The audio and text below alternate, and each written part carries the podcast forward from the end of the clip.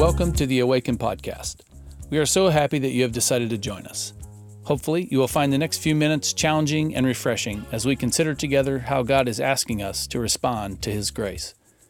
If you are listening because you are unable to join us at our physical location, thank you for keeping in step with us, and we will look forward to seeing you in person next Sunday. If you are joining us from outside of Anchorage, then please drop us a line and let us know where you are listening in from. We would love the opportunity to connect with you. If you are exploring faith for the first time or just trying to figure out what Awaken is about, please don't hesitate to drop us a line and introduce yourself. We welcome any question you might have about life, the Christian faith, or Awaken Church. May God be with you as you listen. Well, it's good to see everybody. We're going to start by reading from 1 Peter chapter 1, and we're going to start in verse 13. Peter writes, don't worry, we're coming back to this, so if you're not caught up yet, we'll, we'll get back to it. But starting in verse 13, or 13. So think clearly and exercise self control. Look forward to the gracious salvation that will come to you when Jesus Christ is revealed to the world. So you must live as God's obedient children. Don't slip back into your old ways and or ways of living to satisfy your own desires. You didn't know any better then. But now you must be holy in everything you do, just as God who chose you is holy. For the scriptures say, You must be holy because I am holy. Well, how are you feeling so far? All right. Um, every once in a while, when I'm reading the Bible, I read something and I think, no way. Actually, that happens on a pretty regular basis. Like, no way. Right? Because Jesus knows what, what we are dealing with, right? Hebrews is clear about that. That's one of the special things about Jesus in terms of his high priestly role. He's not somebody who just is perfect and has no clue what it's like to exist in, in a, you know, a weird, fallen, messed up world. No, he is one who has lived amongst us. He's experienced our experience, right? He, he knows what, like, sin feels like, not sin that he has caused, but remember, he took the sins of the whole world on him. Like he gets us. And he knows the culture that we live in, the, the crazy, insane culture where there are so many things bombarding us and trying to distract us and keep us from living the way that God wants us. He's aware, very aware of the enemy that is roving around seeking to kill and steal and destroy us. He's aware of the mess that we have going on inside of us, our difficulties with attitudes, with energy, with uh, just all kinds of crazy, messed up desires and motivations and willingness to manipulate and oppress and, and put ourselves first. Like, he is aware of all of that. And at the same time, he says, Be holy because I am holy. Did I miss something? I feel like I missed something there. Does God really expect me to be holy. Well, what if we changed that from an expectation to an invitation? What if we took away the image of God standing over us with some sort of rod to beat us when we step out of line? we don't quite measure up to holiness, What if we took that image away? And what if we replaced it with the image of a loving father who wants the most extra- wants to give the most extraordinary experience to his children. What if we're misunderstanding the word holy and the call to holiness? So, Peter in this first chapter is calling a persecuted church to endure sufferings. He's, a, he's giving them reasons to endure the suffering that they're going through in this temporary time period where they're living as exiles or foreigners. And so he's trying to walk them through the things we should have in mind as we are going through difficult things. And he brings up this idea of not only enduring suffering, but also being holy while you're enduring the suffering.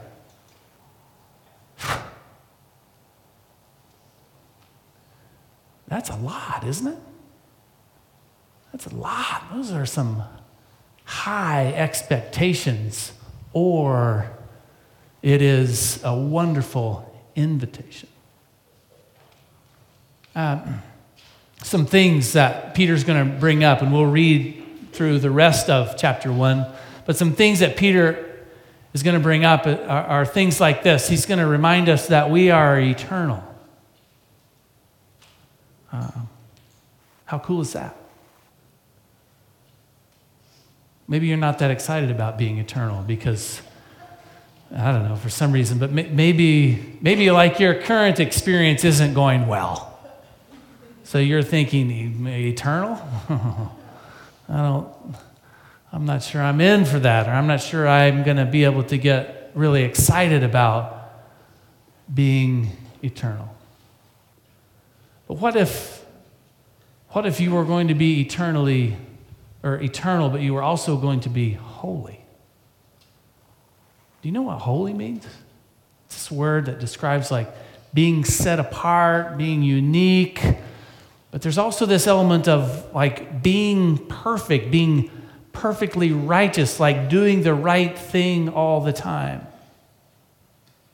Could you imagine a life where you're just doing the right thing all the time? And all the time you're enjoying the benefits of always doing the right thing? Now, that is a good life. That is something that you might get excited about to do eternally because it would be a perfect life. Let's go back to verse 13. It starts with this small word, so. This is a transition word. It's like a, the, you know, it's like short for therefore.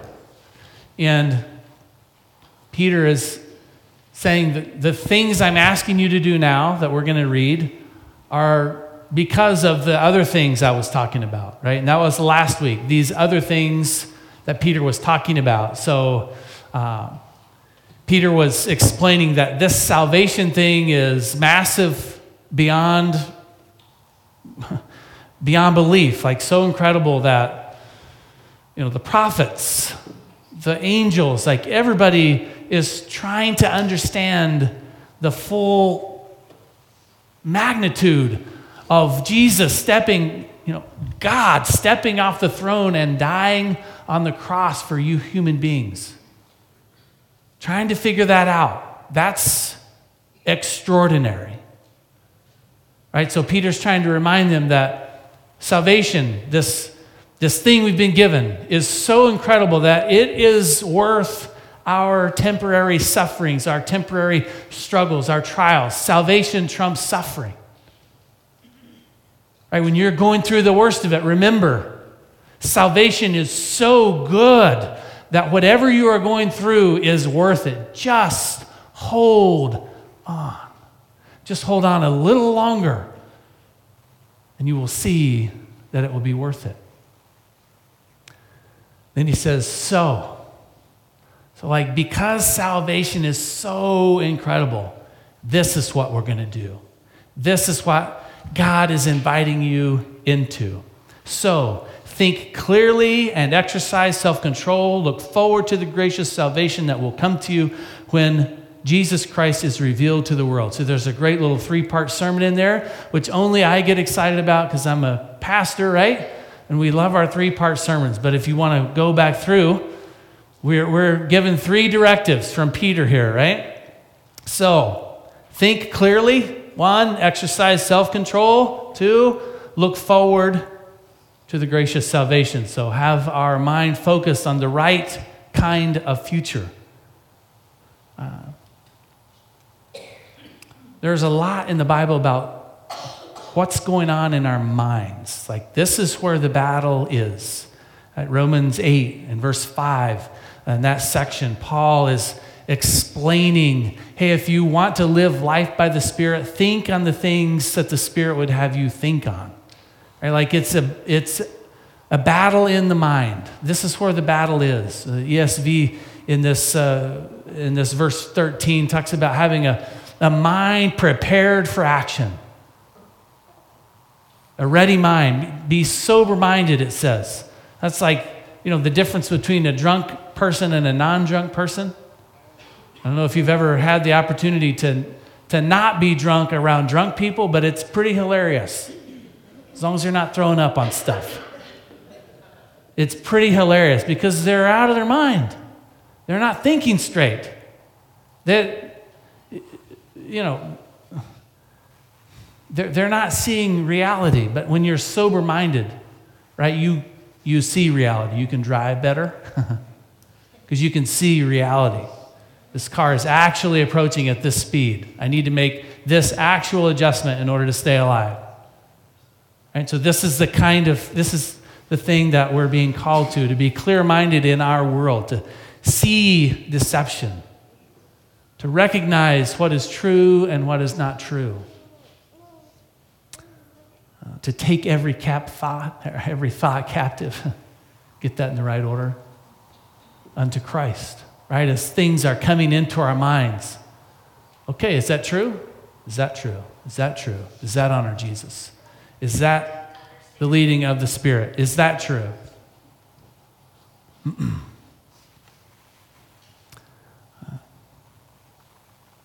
Verse 14. So you must live as God's obedient children.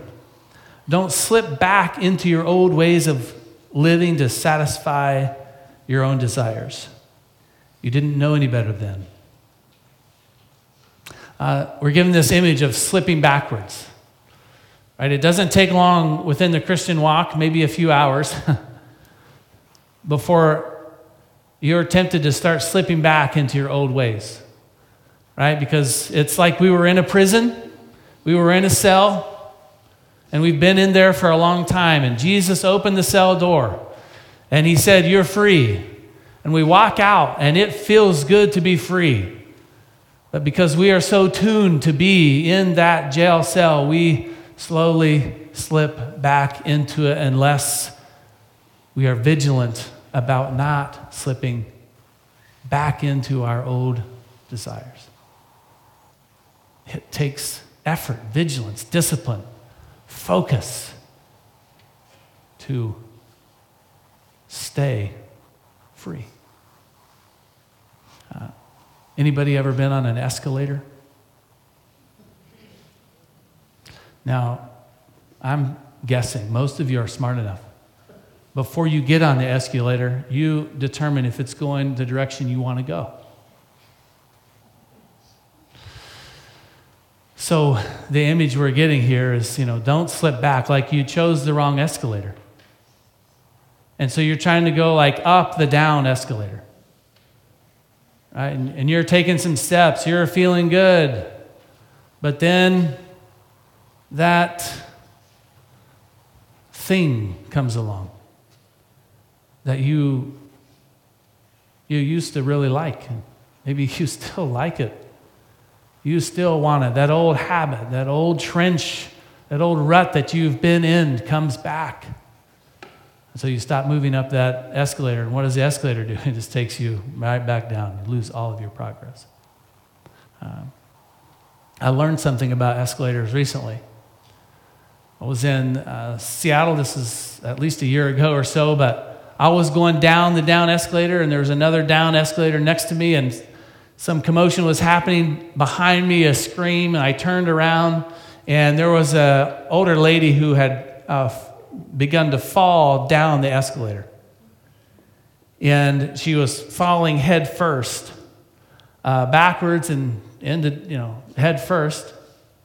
Her hair was, you know, going downhill. And the image that came into my mind, a little bit gruesome, but at, my, the image was her hair's going to start feeding into the bottom. You know what I'm talking about? Everybody got the image? Well, sorry. some images I should be careful in explaining. But I kind of turned into like some, like a, probably like a combination of James Bond and Jason Bourne. and I'm sure looking at me right now, you're thinking, oh yeah, that's possible. but I, there's, there's this divider in between the two things, and I jumped it very athletically. I mean, you should have seen that part. Very athletically. And I, my goal was to get under her and pick her up so that the hair would not feed. You know what I'm saying? and so I'm under her. I'm just like, just getting under her, and I'm looking backwards, and we're getting so close to the end, and everything stops because there's somebody who's a lot smarter than me. and uh, they, you may not know this, but at the top and bottom of every escalator, there's a stop button. And smart people, they do that. Okay? So maybe, maybe we just need to hit the stop button.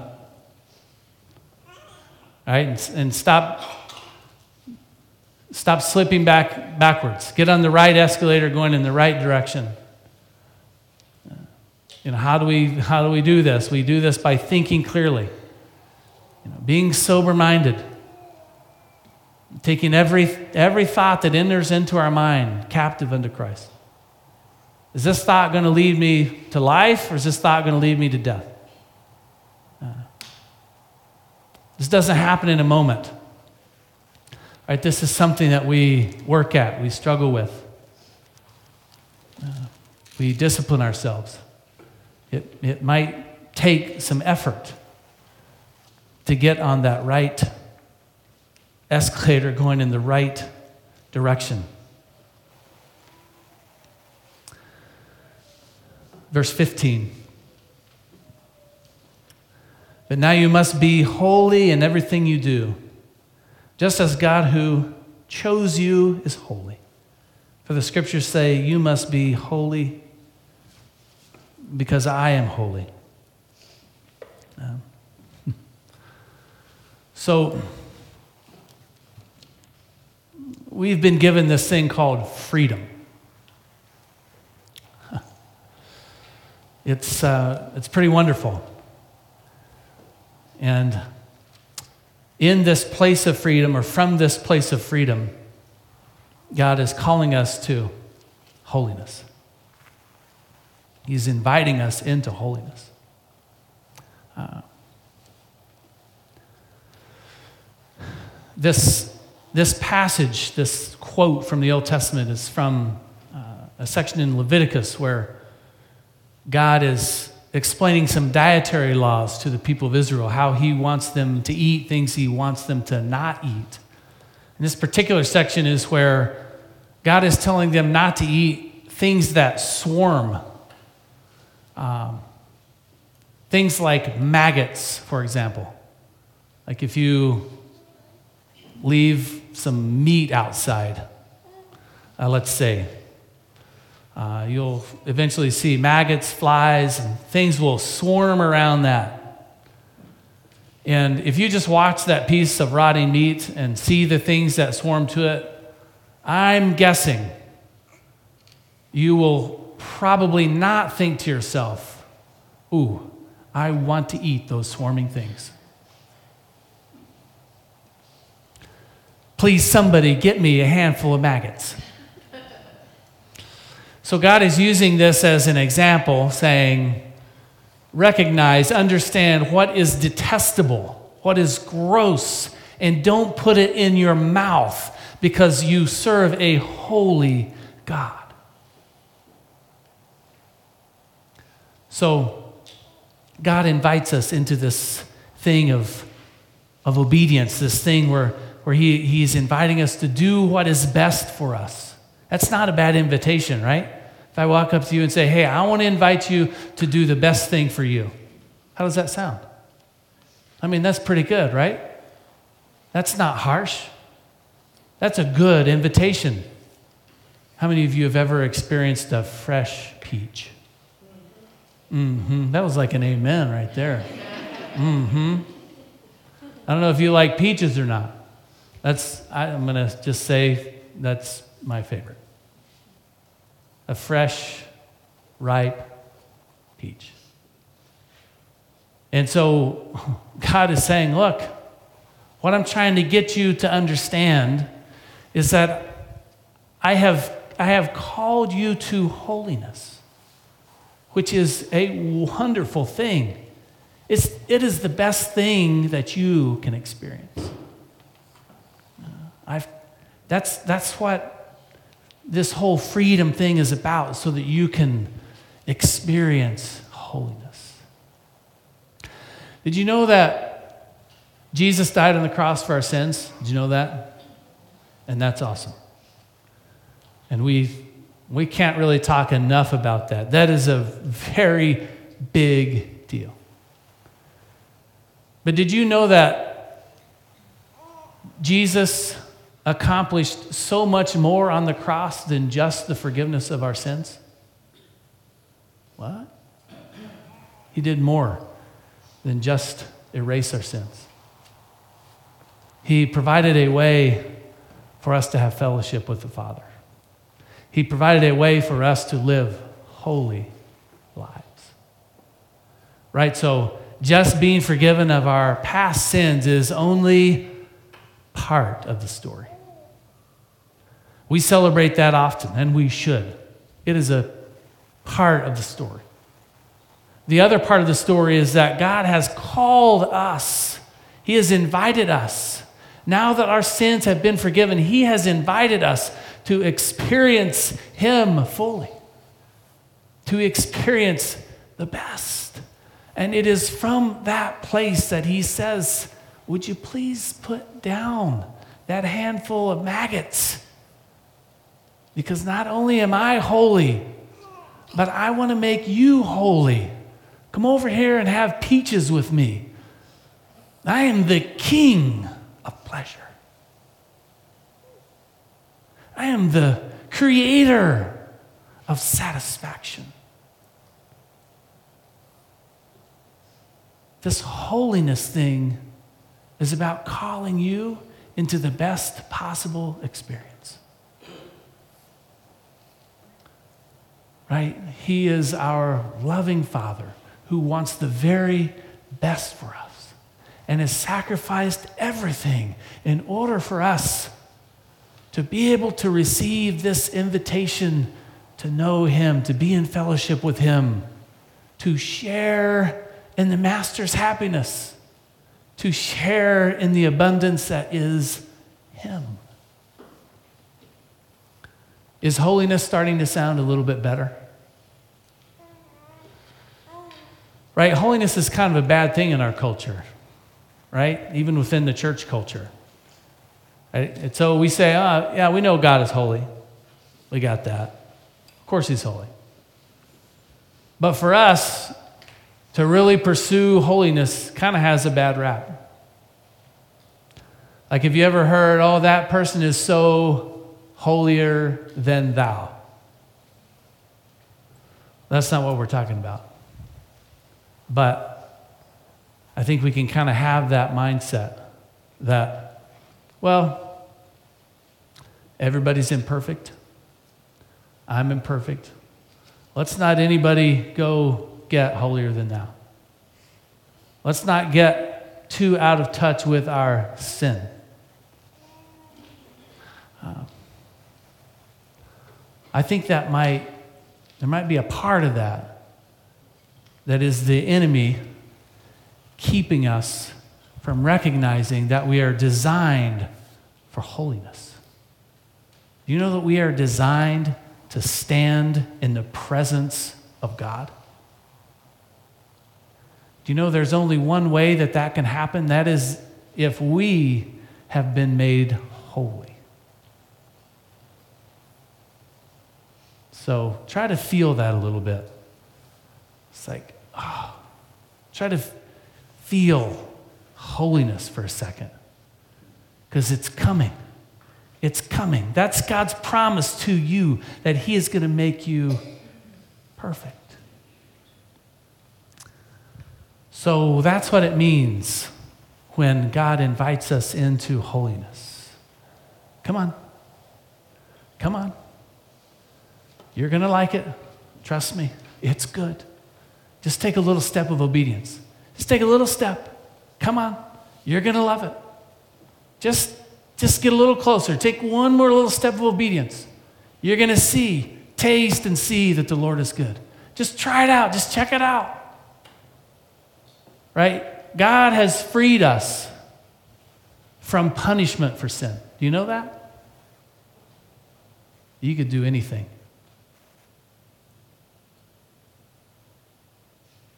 Right? Does anybody know of any disclaimers in the Bible where God says, actually, on your 300th sin, cutting you off? It's not there. Uh, we're free. We're free from punishment. There's only invitation. Right? There's only invitation in Christ. Right? The promise is if we confess our sins, he will forgive our sins. Right? There's no disclaimers in there. Just like here, where it says that we should be holy in everything we do, right? There's no disclaimers there either. everything. I'm always looking for the little loopholes. I, I keep reading, like uh, somewhere there's an out. Somewhere I, I get to continue rationalizing my behavior. I keep reading and, you know, there's no out. God wants me to be holy, wants me to be perfect in every area. He's not going to stop until I am perfected in every area. At the same time, there's no disclaimer to if you confess your sin, He will forgive your sin right? Is faithful and just.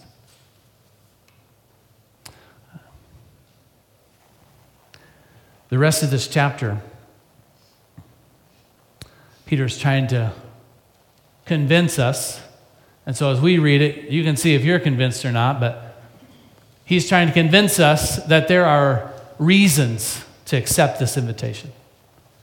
There are reasons to step into this thing of holiness, even in the middle of persecution, even in the middle of difficult situations. So, verse 17. And remember that the Heavenly Father to whom you pray has no favorites.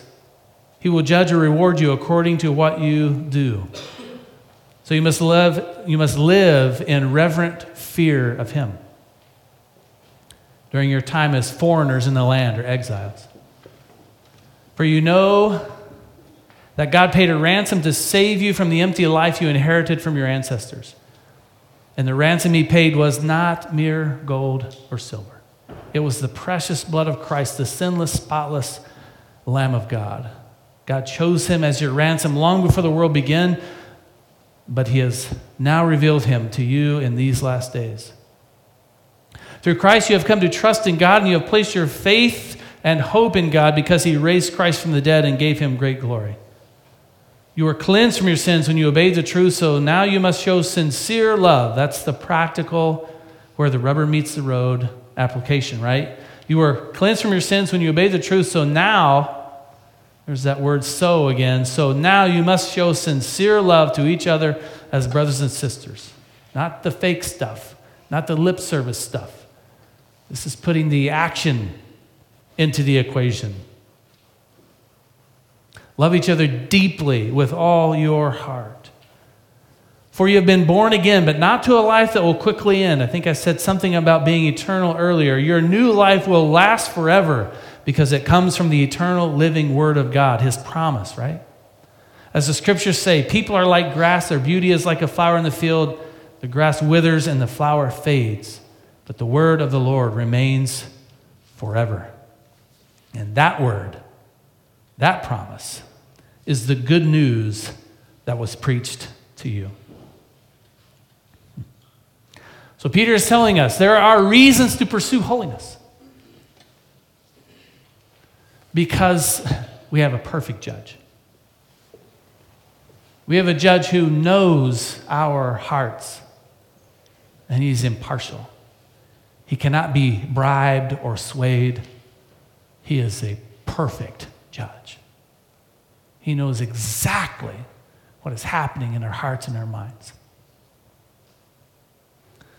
And it is perfect blood that, been, that has been given on our behalf. It is perfect blood. So Peter is saying there is freedom, but it is a heavy freedom. What do I mean by that? How many of you have ever been to Arlington National Cemetery in Washington, D.C.? Okay, got a few people who've been there, okay?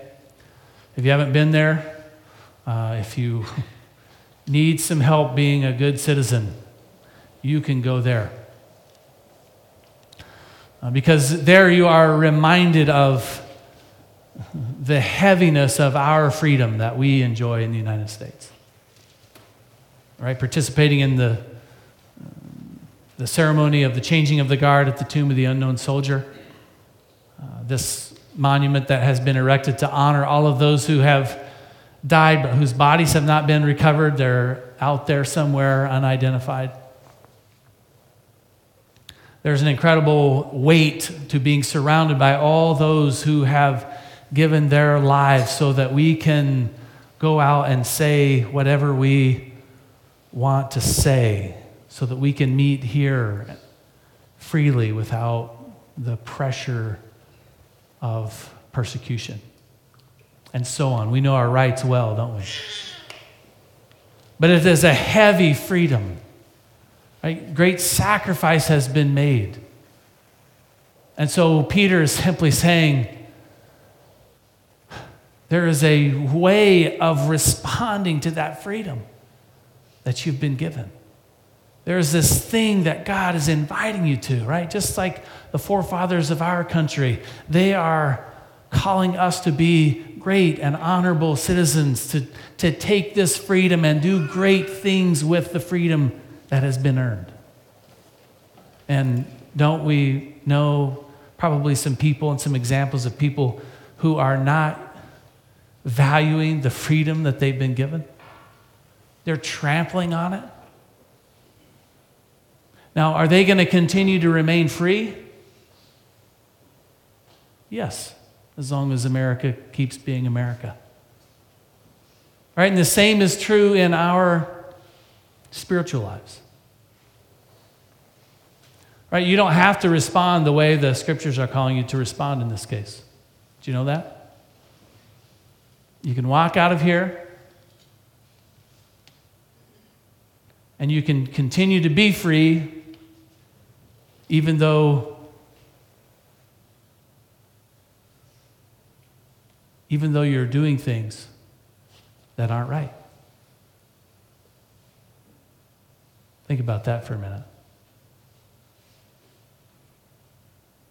Right? That's what freedom is. Right? All of our punishment has been removed. There's no more fear of punishment. Jesus did away with that. Right? All I have to do is confess my sin. There's forgiveness. Right? That's what we're given to do. Right? We believe that somebody who has lived an evil life their entire life, at the last moment, in their last breath, can confess their sins to God and be forgiven. That's freedom. I mean, that's incredible. That's a wild level of freedom.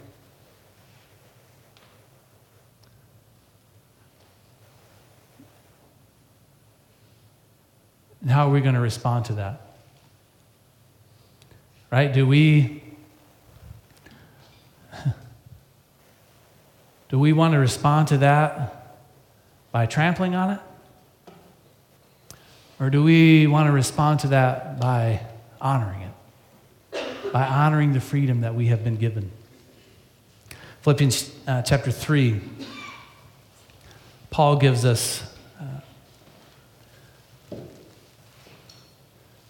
a way of thinking about this. 3 and starting in verse 12.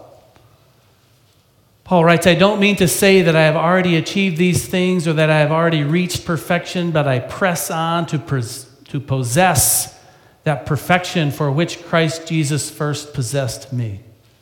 Right? This, is, this is why Jesus died. Because he wants so much for us. He doesn't just want us to be forgiven, but he forgave us so that we could experience freedom. Right? He doesn't want to just clean us up after eating maggots. He wants us to taste holiness, He wants us to taste perfection. Uh, if you have ever watched the movie Saving Private Ryan, it's an older movie, but it shows some very graphic scenes about the storming of uh, the beaches at Normandy. And watching that movie, you get a sense of what has been sacrificed and given so that you can have, so that we can have our freedoms in this country. Maybe on the spiritual side, you need to watch uh, the movie Passion of the Christ, directed by Mel Gibson. And it very graphically shows what has been done, what has been given on our behalf, the incredible price that has been paid so that we are free. so that we would understand that this is a weighty freedom. So Peter tells us to live in reverent fear as foreigners, as exiles, in reverent fear. Because Peter's saying, let's, let's begin to grasp the extent of this salvation, the incredible nature of salvation. Let's begin to grasp this invitation to holiness, this thing that God is calling us to. Let's step in into obedience. Let's be filled with joy, even in difficult times, because we know that we are being formed by a loving Father who is taking us to an extraordinary place and who is offering to us an eternity of perfection. Let's pray together. Father, we ask that you would help us live as the eternal beings that we are. We pray that you would help us passionately pursue holiness and righteousness because that is what we are designed for, what is best for us.